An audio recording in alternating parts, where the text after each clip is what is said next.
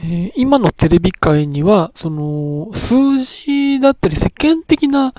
えー、評判以上に、その、笑いが好きな人に熱狂的に愛されたり、雑誌で特集されるようなお笑い番組っていうのがいくつかあって、その代表的なものがゴッドタウンであり、水曜日のダウンタウンだったりすると思うんですけど、あのー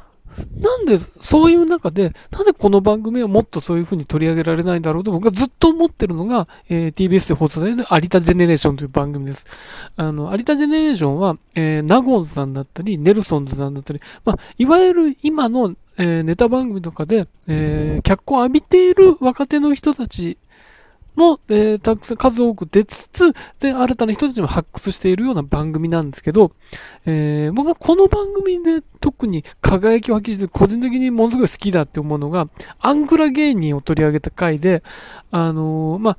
桐野さんだったり、えー、そうですね、スルメさんだったり、で、最近では村村田村さんでも出てきたんですけど、要するに、他のネタ番組では、その枠をはみ出してしまうような人たち、あの、ネタ云々よりもその人そのものが破綻しているような人、例えばスルメさんなんかは何言ってるか全くわからないで、終始わからないみたいな人なんですけど、まあ、あの、そういう人が、えー、堂々と登場され、その人たちをメインに据えた30分というのがしばしば行われて、そのなんか刺激に僕は、あの、いつもやられてしまうんですけど、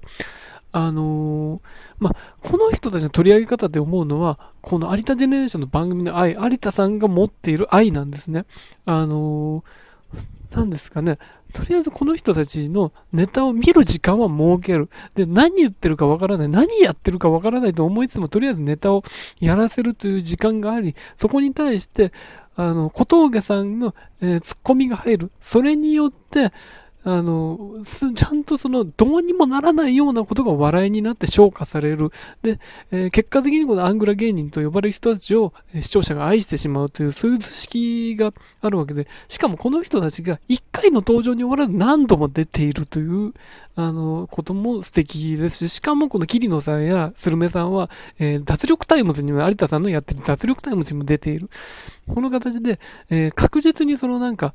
その道筋も作ってあげてているみたいなことも含めて、あ、なんてこれ愛のある番組なんだと思うし、あのー、そこに対してちゃんとゲストで来ている、一見お笑い時に詳しくなさそうな、えー、方々も、この、なんか、スタジオの独特の空気に乗せられて、このアングラゲームと呼ばれる人たちの世界に笑ってしまうということが起きてるんです。それは本当に素晴らしいなと思っていて、で、例えばこの村村田村さん最近出てきて、もっこりからのリーモコちゃんっていうこの強烈なフレーズでスタジオに衝撃を与えたんですけど、で、この有田ジェネレーションの流れなのかどうかわからないですけど、日本テレビのうち、うちのガヤがすみませんにも呼ばれたわけですよ。村村玉さん。でもそこでは、なんていうか、どっちかっていうと、滑り芸の方として扱われてしまった。っていうのは、やっぱりそれは、内側が悪いのではなくて、有田ジェネレーションがいかに、その、独特な空気なのか、えー、ここ、ということを改めて示してたと思うんです。つまり、この村村田村さんのこの破壊的な芸を許容するには、まだ世間は早いというか、ここに有田さんと小峠さんの翻訳があることによって成り立っていたんだなっていうことをそこで改めてわかるんだよ。それほど前に有田ジェネレーションというのが、その笑いに対して非常に性的でありつつも、あの、そこになんか敷居の高さを、もなく、この、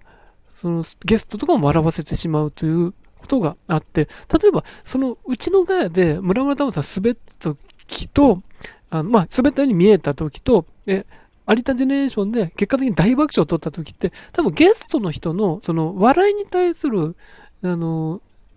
なんですね、認知、認知度というか、その、なんですかね、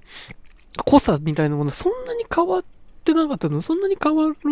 ゲストの顔ぶれじゃなかったと思うんですけど、じゃあ、なぜこっちで笑い、有田ジェネレーションで笑いが起こっていたかというと、やっぱりそこは、そういうなんか準備がスタジオにできていたということだと思うんですよね。あのー、だから、なんていうんですかね、ここに感じるなんか有田さんという人が持っている、えー、その芸人さんの全ていい面を出させるということにさせるなんかその、懐の広さであったり、そういう風に持っていくテクニックもあるんだし、やっぱり愛もあるしっていう感じで、やっぱり脱力タイムズのアンタッチャブルさんの復活もそもそも有田さんの愛から生まれてたと思うんですけど、それだけじゃなく有田さんは、この、日々、この有田ジェネレーションという番組でも、その、芸人さんのいい面を次々と出している。もちろんアングラ芸人という人だけではなく、有田ジェネレーションの、あの、レギュラーの人たち、まあ、ネルソンさんとかさっき言ったナゴンさんもそうですし東京クールさんもそうですけど、その人たちのいい面も確実に出している。あの、これがあったからこそ今のブレイクにつながっている人たちも多分たくさんいるので、あの、にもかかわらず有田ジェネレーションがそんなになんかクアップされてない気がするんですよ。例えば、クイックジャパン的なこととか、テレビブロス的なことでも、なぜか特集組まれてないのが不思議でならないですし、だからなんか有田ジェネレーションは、もっと知られてほしいなっていう、なんか、お笑い好きの人でも意外と知らない人多いんじゃないかなって気もするので、なんか、もっと、あのー、有田ジェネレーションすごいぞっていう声が、そのツイッターでも常時トレンドに入るぐらい、その、えー、流れてる時の、っていうぐらいの盛り上がりになってほしいですし、なんか、あのー、そこからアングラ芸人と人の扱い方、見方とかがより浸透していけば他の番組でももっと輝けると思うので、もうちょっと盛り上がってほしいな、盛り上げる何かが、その番組サイドだけじゃなく周りから起こってほしいなと思っています。